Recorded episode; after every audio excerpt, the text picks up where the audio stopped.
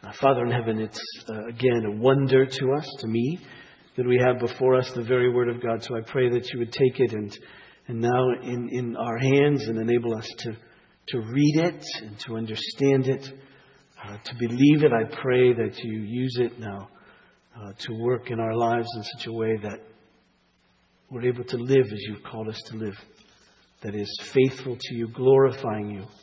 And this we pray uh, in Jesus' name. Amen. Turn please to Luke in chapter 4. Luke chapter 4. We took this up last Sunday. Uh, didn't finish, so we're going to take it up again today to, uh, to finish it. So Luke in chapter 4, please. I want to read verses 1 through 13.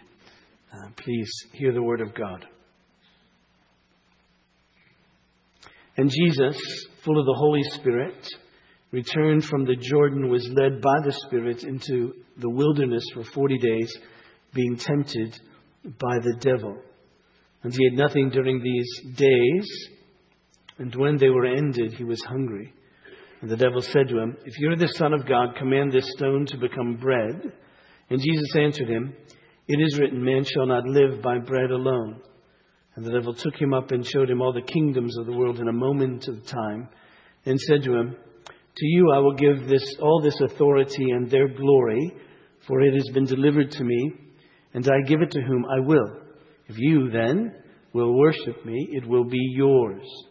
And Jesus answered him, It is written, You shall worship the Lord your God, and him only shall you serve. And he took him to Jerusalem and set him on the pinnacle of the temple and said to him, If you're the Son of God, throw yourself down from here, for it is written, he will command his angels concerning you to guard you, and on their hands they will bear you up, lest you strike your foot against a stone. And Jesus answered him, It is said, You shall not put the Lord your God to the test. And when the devil had ended every temptation, he departed from him until an opportune time. Now, remember, just to catch you up, and I'm a bit. Um, oh, I don't know, anxious this morning because I, I got a little farther in this passage with you all, or at least in the first service, than I did in the second service. So some of you came to the second service and may say, wait a minute, I didn't cover that. And some of you came to the first service may say, that's a bit redundant. But I've been redundant before. So let me, let me just kind of catch us up. All right? We know this incident in the life of Jesus. It comes on the heels, as we said, of Jesus' baptism. At his baptism, when the Father said, You are my Son in whom I am well pleased, he was, in essence, uh, confirming who Jesus was and his mission. Uh, and sending him out. The confirmation of who Jesus was is, You're my son. Uh, the confirmation of the mission was that he would inherit the nations. That's Psalm 2 7. Uh, and then the way that he would inherit the nations was by way of suffering, uh, because uh, in whom I am well pleased is a designation that we find in the prophet Isaiah as he speaks of the suffering servant uh, who is to come and suffer uh, for the sake of the people. And so, so we see all of that there. So Jesus then is sent out, and his first um, event, if you will, after being confirmed and ordained and so forth, is to, to, to, to fast for 40 days, to come to that deep point of weakness, and then in the midst of that, perhaps, or after that, it's difficult to tell from the passage, but to be tempted by the devil. And so we say, why? And we say, well, because Jesus was coming, if you will, as the second Adam. The first Adam, when tempted by the devil, lost it all. And he's come now as the second Adam to regain it all, if you will. Under the first Adam, we are cursed. Under the second Adam, in him, we're to be blessed. And so, so that's this. And he's to be the true Israel of God. He's, he's to build the, the Israel of God that is the true vine, that, that really obeys, that bears the fruit of God. And so, so he comes in the midst of, of that and he's tempted by the devil to undo all that was, all that was lost. And so, so the devil comes to him in, in these, in these temptations as we, as we say. And though, so uh, here, as we come to this passage, we have great hope. Hope because he for us has obeyed. So we receive his righteousness. I hope you understand that. I hope that you see that every time that you've been tempted and sinned, Jesus has been tempted and obeyed. And that gives us hope uh, to know that then his obedience is for us. So we can be in the presence of God. Not only that, we know that he can give help to us. Because the scripture tells us that we don't have a high priest that is one who represents us. We don't have a high priest who's unable to sympathize or empathize with our weaknesses. But because he's been tempted in every way, like us, yet without sin, he's able to help us. That, that is, to give us grace and mercy in time of need. And the, good news for us is that Jesus overcame all of these temptations. Um, I can help you, I can empathize with your sin. I can talk to you about my own and, and, and my own struggles and all of that. And I can give you some guidance on perhaps how you can avoid them and stay out of them. But the truth of the matter is, I'm not that trustworthy because I failed too. But Jesus never did. And so we go to Him, you see, we're going to the one who, who knows how to overcome. And so He's our hope you, and our help because He can enable us, He can help us because He knows. He knows how to withstand them because He has. And so, so, so there we have it, you see. And so we come to these, these uh, temptations of Jesus. We're asking the question in what sense were these tempting to Jesus? In the other sense, how does this experience of Jesus shape our own, our own lives? The first one, I think by and large we got through this one uh, here, at least uh, during this hour. Uh, I don't know why it's a bit windy in the second service. I just didn't quite get through. Uh, but uh, you can always tell, here's a preacher's trick. Listen to the closing prayer. If he didn't make his last point, he makes it during his prayer. That's what I had to do. Uh, so it's just something to be aware of. Why is he going on and on in this prayer about that? Well, because that was his last point. I shouldn't have told you that. I Shouldn't have told you that. But so the first temptation, Jesus is famished. He's been he's been he's been uh, he's been fasting for forty days almost. Goodness gracious, almost six weeks. Think about that. Just, just think about what he, he would look like at that moment in time. When like this triumphant Son of God, he would be this famished, weak, gaunt, gray, tired, little energy. He knows his mind is going on and so forth, all of that. And so there he is. So Satan sees him and says, You don't look like the Son of God to me. Why are you fasting and not feasting? Right? Why aren't you fellowshipping? Why are you forsaken in this in this wilderness area? Why are you so isolated in this in this place? But, but if you're really the Son of God, you know you can deal with this. You can take care of this in a moment. All you have to do is turn these stones into bread. In fact, the way it's written in Luke, he says, this, this stone, it's almost like he has one laid out. He goes, Look at this. This would make a great loaf. Right? Because we know Jesus has the authority over rocks. He could have done it. He had that kind of power. But he didn't. He went back and he used the Word of God because that's what informed him as to what is really true, what should really direct him in his life. And he said, No, no, no, man shall not live by bread alone, but by every word that proceeds out of the mouth of God, really. And so, so that's what Jesus would do. He said, I know my calling. You, see, when, when, when my father tempted the, the, the Israelites as they left Egypt and they were in the wilderness and he took them to a place there was no food, he was teaching them that, they, that, that food isn't the biggest deal. What, what's the biggest deal is the Word of God, following God. Jesus, I think, would take that whole uh, uh, time in the life of ancient Israel and paraphrase it like this Don't worry about food or clothes, but seek first the kingdom of God and His righteousness, and all these things will be added to you.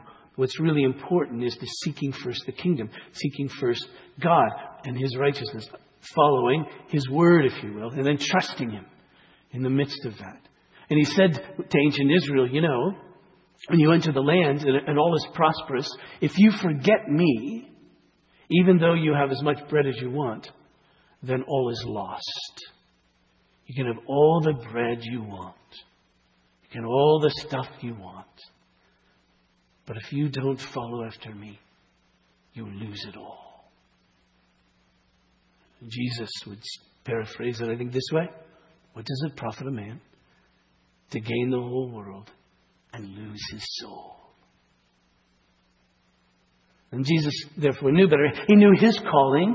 He knew his calling was to identify perfectly and completely with humanity, with human beings, in all of their weakness. And so he, he stayed weak, if you will, even though he'd been fasting. And he didn't then use his power to take a shortcut. He didn't use his power to alleviate his own suffering because he knew that he had come not to be served, but to serve. Not to even be served by his own power, but to serve. And the way that he would serve would be to go to the cross. And so that he wasn't going to give up. That's really what Satan was after, to thwart Jesus from following his Father. And so he says, Jesus does, no, no, no, no shortcuts. And we know, I mean, we know the shortcuts we try to take. And he said, no, no, no, no, don't do that. That's all a review. Now, the second temptation. You can see it as it comes. Now, just very quickly, if you're a reader of the Bible, you would know this that Matthew, in his account, uh, changes the order of the second and third temptation. For Matthew, the uh, uh, Luke's second temptation is his third, and for Matthew, Luke's third temptation is his second. All right, so he reverses reverses the order. And you might say, well, why? Why? And I would say, I don't know. Right? Other than order doesn't seem to be important as it is to us. I mean, we when we uh, write things up, we, we like you know a, a chronological order, and we think unless you have that, then you've made a mistake. That isn't true in the in biblical days or with the biblical writers. So you can read through the scripture and you find various orders of events and so forth. That doesn't seem to be important to them in, in, in, in, in, in communicating their message. So why it's like this, I, I really don't know, and I don't think anybody else does either, and I've read a lot. So you can, you can enjoy uh, hours upon hours of reading about this, but I, I think you'll come to my conclusion that you don't know either. But, but so we'll just take it up as it comes. And, uh, and so here we are. So this, this temptation comes uh, from Satan to uh, Jesus. And notice how he puts it. He says, he takes Jesus uh, somewhere to be able to see uh, all of the kingdoms of the world in a moment in time. Now, I mentioned, I think last Sunday, that, that we, we don't know how that exactly happens. I mean, Jesus was famished he had been fasting for 40 days. I don't think he was ready for a hike up to the highest point in the mountain. So now, did they sort of transport in some sort of way? I don't know. Was it a was was it a was it a vision uh, that he uh, presented and sort of saw? Kind of Again, we, we don't know. All We know it was real. All we know there was a real Satan, a real Jesus, and this was a real temptation uh, to him. And so, so, the devil took him up and showed him all the kingdoms of the world in a moment in time, in time. Picture that. And said to him, To you I'll give all this authority and their glory, for it's been delivered to me, and I will give it to whom I, to whom I will. Uh, and so you see, the, the question that, that we have here is whether or not, in one sense, Satan was telling the truth. I mean, did he really have the authority to give to whoever worshipped him, to Jesus, all the kingdoms of the world? Now you remember, that was the promise of the Father to the Son. I'll give you your inheritance which are the nations. Now, now Jesus knew to, to, to, receive that inheritance, he would have to die. To receive that inheritance, he would have to go to the cross. To receive that inheritance, you see, he would have to, to, to go there. So, so, so that was really the temptation. The temptation of Jesus was you can get all of this, if you will, without the cross. And now you say, well, what, what kind of a temptation was that really? But, but it really, remember Gethsemane. Uh, Jesus himself, there at that moment in time, said, You know, if there's any way, Father, this cup could pass from me, that'd be good. That'd be all right. No, no, why? Why would Jesus at that moment in time, why would that be on his mind? You know, there's been lots of people who've died throughout history with less struggle than Jesus in the Garden of Gethsemane. So why did Jesus struggle so? Why, why was this on his heart. Why, why was the agony really in the garden at that point in time? Well, the, the agony was the same agony that should be in every rational human being as they face death. Because Jesus knew what he was facing. He always isn't stopping breathing. He was going to encounter the wrath of God. And that, knowing that, really knowing that, caused Jesus, like it would cause anyone representing human beings, to stop and say, Do I have to do that? That? So there it was, I think, in preliminary form in front of Jesus at that moment. In that moment in time, whatever else was going on, it was, you know, you could, you, I could give you this. I could, you don't have to do that. I could give you this. And so there was, there was Jesus in the midst of, of that situation. The question is, did Satan have the authority to do that? I mean, the scripture speaks of, of, of, of, of, Satan as the God of this age. Uh, the scripture speaks of him as the prince the power of the air. Uh, speaks of him as the God of this world. John in his first epistle says that the whole world is under his power, if you will, under his authority. And Jesus didn't say his rebuke of, of, of Satan was, uh, this is silly, you can't do that. But, but yet, we, we know that while, while Satan has, has great influence over all that is wicked and all that will follow him, we also know still that God is sovereign over him. I mean, in Genesis chapter 3, uh, God cursed the, the, Satan. He cursed the serpent, if you will. Uh, you remember Job's situation. Uh, Job didn't have free reign at all. That God, God put him on a tether. Uh, Satan didn't have free reign over Job. God put him on a tether. Uh, he, he, said, well, you can do this, but you can't do that, or you can do this, but you can't go this far, and all that kind of thing. And so, so we, we, we know that in, in that instance, at least Satan didn't have complete authority to do whatever it is uh, that he that he wanted. We know that when Jesus encountered uh, demons along the way, he could exorcise them, throw them out, cast them out at a word. So it wasn't like he was under their authority at that point in time that they had authority over him and over over everything. We know that Jesus would defeat Satan and all of that. So, oh, no, the, the, scripture says that the earth is the Lord and the fullness thereof. The earth is his and all that live in it. God is sovereign over all of these things. In fact, even asked the question, was Satan telling the truth? to cause you to say, oh yeah, it was Satan. Uh, he's the father of lies. So the answer was Satan telling the truth is never completely wholly yes. Can't. Right? Jesus says them in John chapter 8, verse 44 of Satan. He was a murderer from the beginning and does not stand in the truth uh, because there is no truth in him. When he lies, he speaks out of his own character, for he is a liar and the father of lies. No, it wasn't really his to give. The temptation was, can I get the kingdoms without the cross? But, but, but, but the way Jesus really understood it was that this is a temptation to idolatry. Notice how Jesus rebuts him.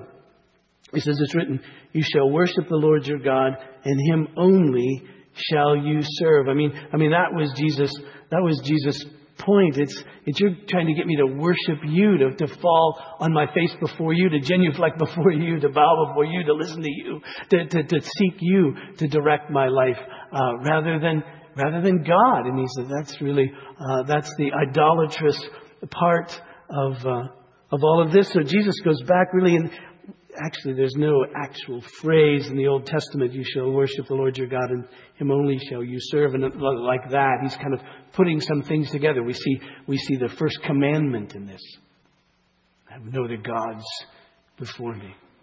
Uh, we see uh, a passage in Deuteronomy in chapter 6 where, where that's part of the expression uh, as well, where um, Moses is speaking to the Israelites about entering the land. And he writes to them and he says, It is the Lord your God you shall fear. Him you shall serve, and by his name you shall swear. You shall not go after other gods, the gods of the people who are around you, for the Lord your God is in the midst of you, and he is a jealous God. Lest the anger of the Lord your God be kindled against you, and he destroy you from the, from the face, uh, from the face of the earth. You see this Deuteronomy 6 uh, passage, again, we, we read it last week. I don't know if you remember. But, but this Deuteronomy chapter 6 passage is this passage where, where God tells the people, I want you to listen to me. I want you to obey my commands. I want my commands to be uh, everywhere around you, on your head and on, on your doorposts, on your tassels. I want, I want you to be thinking about who I am and what I've commanded you to do because you're to follow after me. You're to obey me uh, because I'm a jealous God. And that isn't a bad sort of jealousy like you and I have. He's saying, I love you. I'm jealous in the best sense of the word, like a husband should be for his wife, like a parent should be for their child, their well being. Don't follow anyone else. Don't go after anyone else. Serve me and serve me only. Every other God will destroy you. I won't. I'll care for you. So that's the sense of it. So Jesus says, no, no, no, I, I can't worship really, really any other God. There's a sense in which he's saying, I must, we must worship God. Now, not the kind of must that's forced against our will, but the kind of must that comes out of our heart. Um, a man, you would know him, Edward John Carnell, wrote a book years ago called Christian Commitment. And in it is this expression. He says, Suppose a husband asks his wife if he must kiss her goodnight. By the way, guys, not a good idea to ask that question. Right? Just, but, but if you did, her answer is, you must, but not that kind of must. What she means is this unless a spontaneous affection for my person motivates you, your overtones are stripped of all moral value. I knew the women were complicated. Um, but, but that's sensitive, not that kind of must. You see, if, if, if it's that kind of must, then, then no. It's, it's, but, but yes, you must, you, because you must want to. And thus you must. And that's the worship of God, you see. It's not that kind of must. Well, it is, he deserves it, but, but it's not that kind of must. It's that kind of must that's not just with the lips, but with the heart. That kind of must. We must really worship Him sincerely. So you see Jesus' temptation to this idolatry to follow after Satan rather than his fa- father, to, to hear Satan define his life as opposed to his father define his life. You can only imagine at that moment in time echoing through Jesus' mind as his father's, You're my son, and Satan saying, You're my son. Have you ever put yourself in that situation where there's a temptation and there's a situation and, and you can, you can follow that which is wrong. You can follow the temptation. Allow echo in your mind the voice of Satan to say, Oh yeah, you're my son. That'll wake you up. See, at that point, who is going to define who Jesus was? Satan or his father? Who is going to direct Jesus' life? Satan or his father?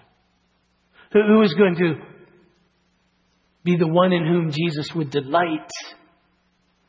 Satan or his father? Would he say, Yeah, I, I like this path way better, Satan. Thank you for that.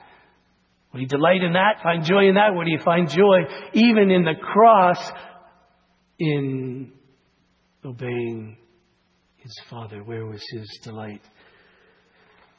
Where was his joy? When I think of this, I can't help but think of Psalm 115 in verse 8. And it's the truth. As I read this, this, this is the verse that came to my mind.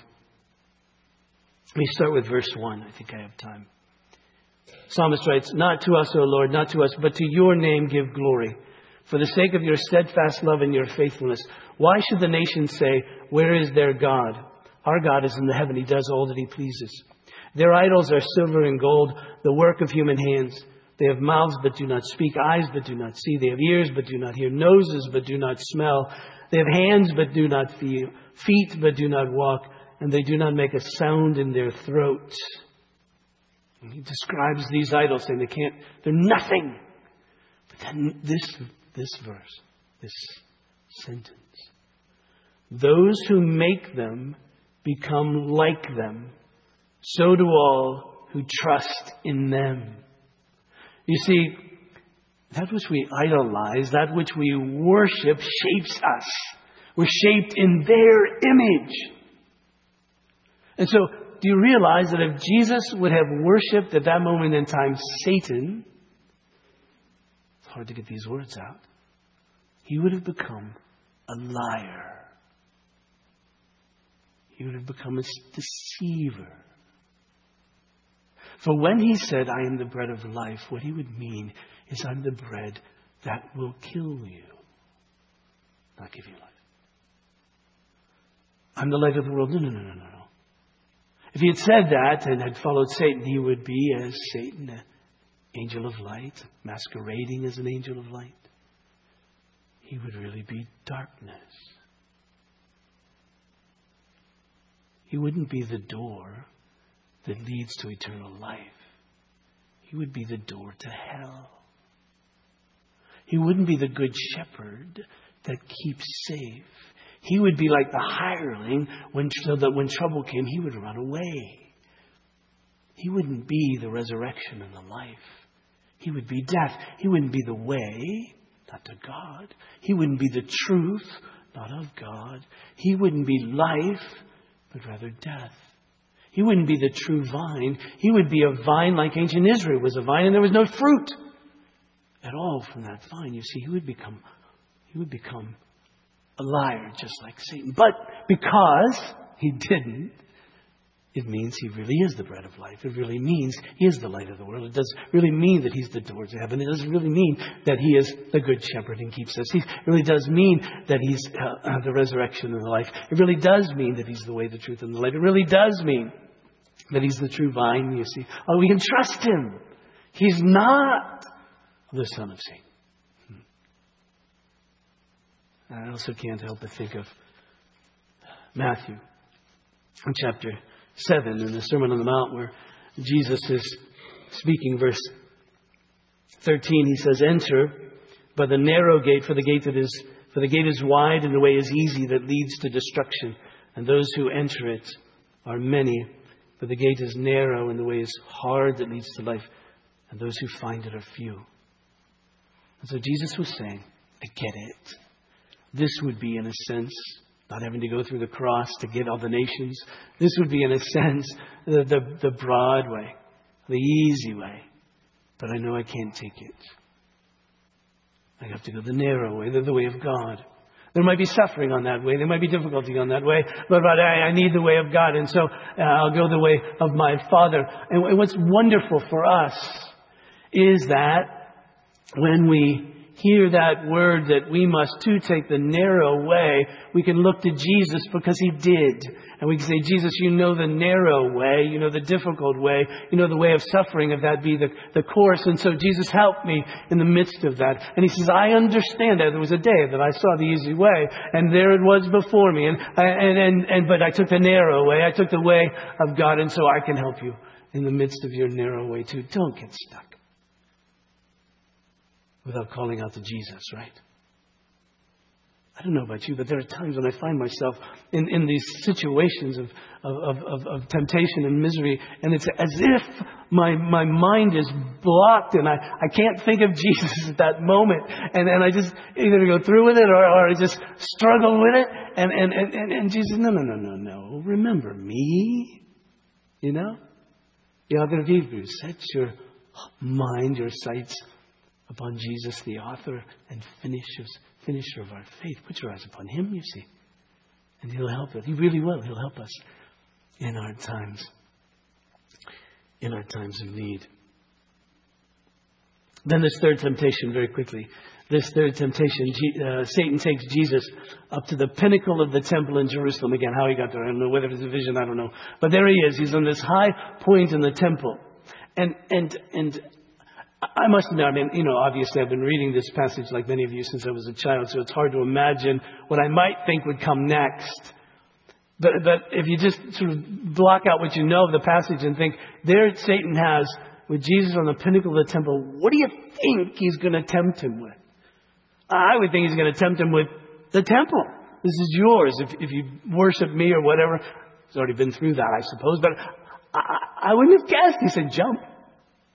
But, but he did. He said, throw yourself off this, the pinnacle of this temple because you don't need to worry.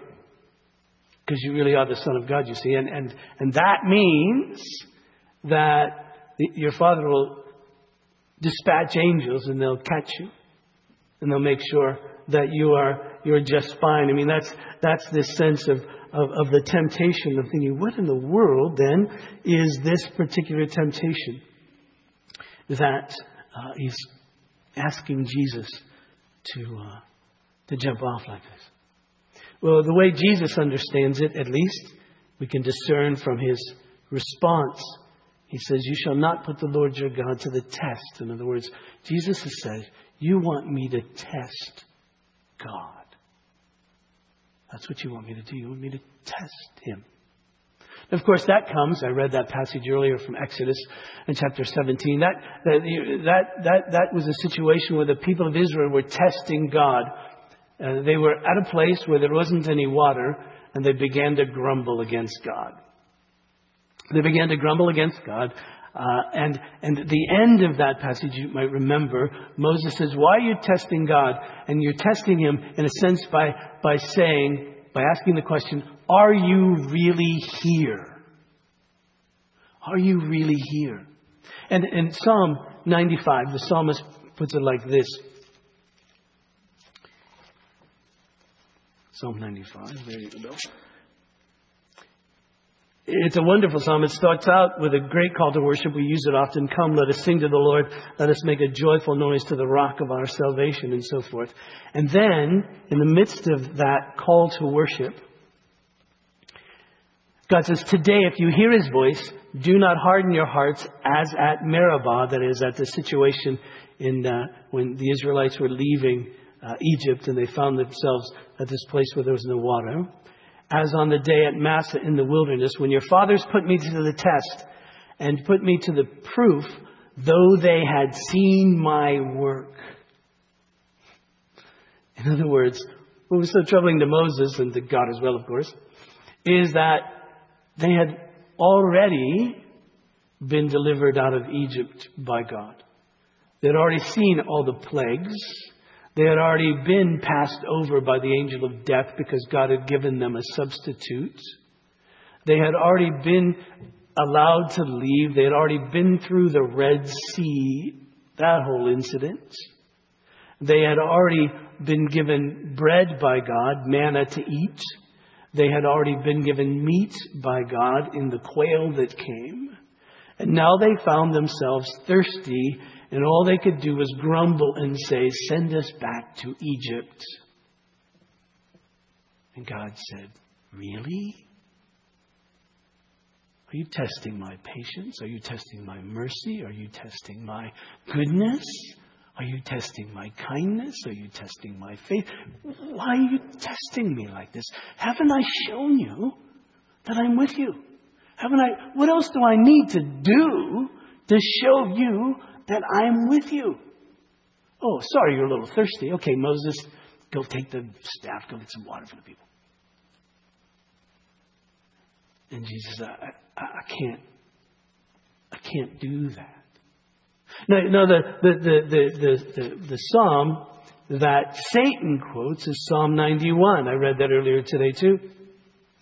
And uh, it's a wonderful psalm. It's a psalm of protection. It's a psalm where, where God tells his people that don't worry, I'm with you. Don't worry, I'll, I'll, I'll protect you. He says, he says even this. He says, um, a thousand may fall at your side, ten thousand at your right side, um, but it won't come uh, near you.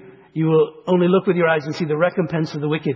Because you've made the Lord your dwelling place, the Most High, who is my refuge, no evil shall be allowed to befall you, no plague come near your tent, for he will command his angels concerning you to guard you in all your ways. On their hands they will bear you up, lest you strike your foot against a stone. Uh, you will tread on the lion and the adder, and the young lion and the serpent you will trample underfoot. You say, wow, that's a great promise.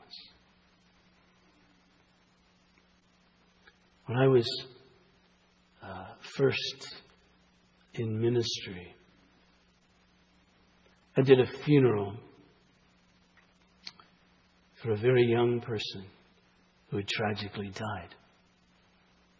And because I was new at this, I went to a book on how to do funerals. And uh, there was a section that said passages to read at a funeral. And I saw Psalm 91. So I thought, I know, that's a good one. I'll read it. And when I got to this part of, He will command His angels concerning you to guard you in all your ways. And on their hands they'll bear you up, lest you strike your foot against a stone. I got the biggest lump in my throat because of the way this young man had died. Came from a Christian family, was a believer, professor of faith in Jesus. And I, at that moment, had a mini crisis of faith. Really, God? Is that really true? Then I thought of Jesus on the pinnacle of the temple. Was God really with him? Then I thought of Jesus on the cross. Was God really with him? And then I realized that this is true even though we may suffer. Because at the end of the day, Jesus would look back and say, He was with me.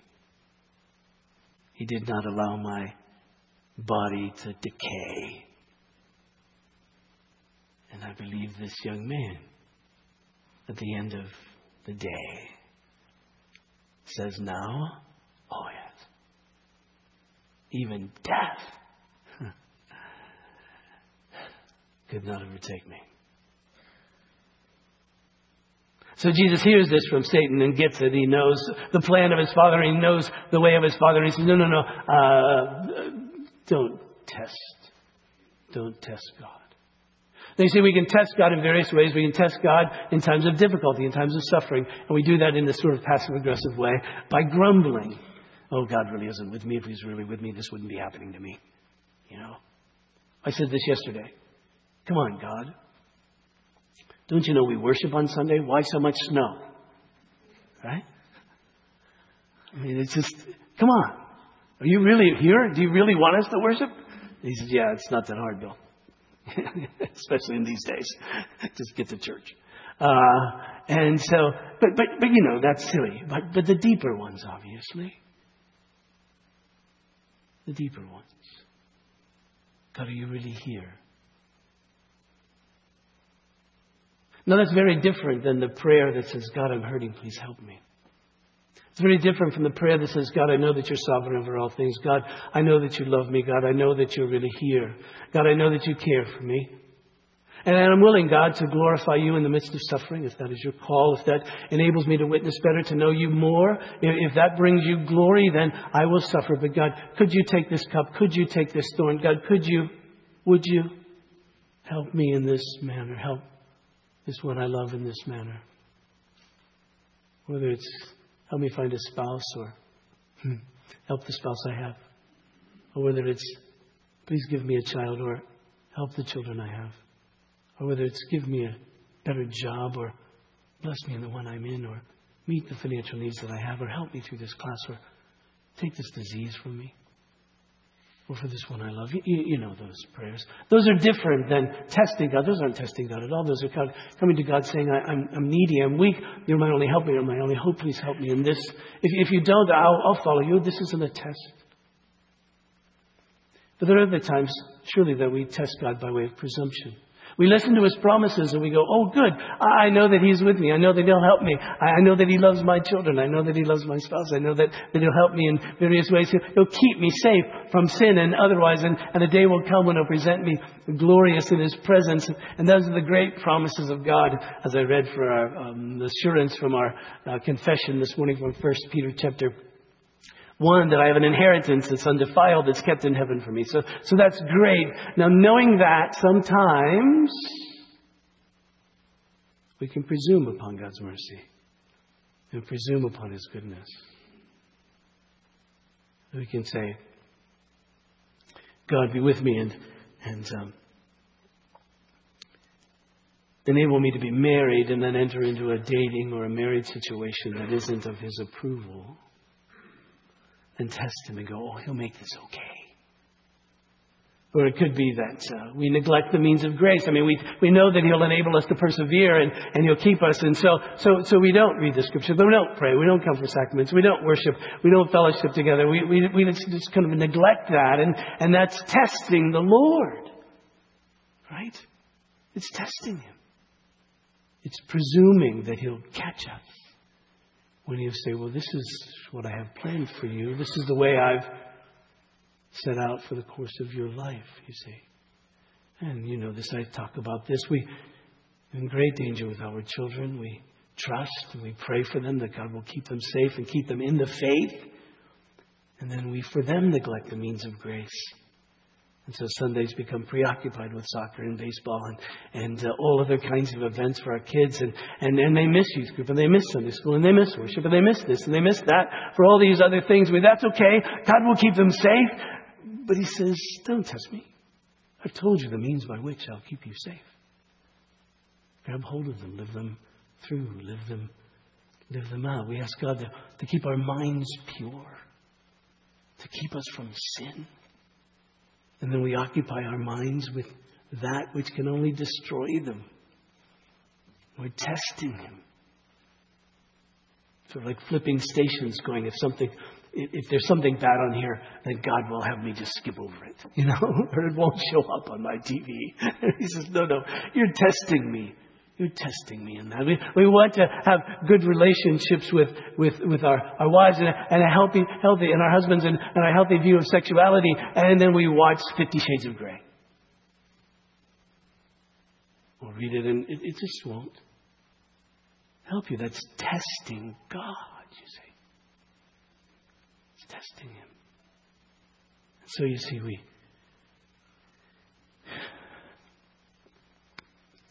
need to be careful. The good news for us is that Jesus was faced with that opportunity to jump from the pinnacle of the temple and test his father, to test the truth as to whether or not he was the Son of God, to test the truth, and whether or not his father would, would protect him, just like Psalm 91 says. And he said, No, no, no, no. Psalm 91 is true. I don't need to prove it by testing him. He will prove it. My Father will prove it through my obedience. And he did, you see. The Father proved that the Son was really his Son. The Father proved that he did really care for his Son because he raised him from the dead the night that Jesus was betrayed. He was with his disciples, and after giving thanks, he took bread and, and he broke it and he gave it to them, and he said, This is my body, which is given for you. This, this is the way of my Father. This is obedience to him. This will show you that I'm the Son of God. The same way he took the cup, and again, after giving thanks. This too he gave to his disciples, and he said, This cup is the new covenant in my blood shed for many for the forgiveness of sins. This do also in remembrance of me. The apostle says, As often as we eat of this bread and drink of this cup, we declare the Lord's death until he comes. If Jesus had given in to Satan, this wouldn't have happened, or this would be a lie. But he didn't. And so it's true. He is the Son of God. And the word to us is trust Him, not Satan. Listen to His voice, not Satan. Rely upon Him. Let's pray. Father in heaven, I pray for me, for us, that we would. We take great comfort in knowing that Jesus for us has lived and Jesus for us has died. In his living, like us, he faced everything. For us, he faced everything and overcame the evil one that we might have his righteousness that we might live. And then he died. He took our guilt upon himself that our sins would be forgiven and we would be able to stand in your presence. For that, we're grateful. I pray even now that we'd take no shortcuts in following him. I pray even now that we would, through him, God, worship you and you alone. And I pray that we would not presume upon your mercy and grace, but trust you. So take, please, this bread and this juice and set it apart in such a way that we would know that we're in the very presence of Jesus and that He truly is the Son of God. And this I pray in Jesus' name.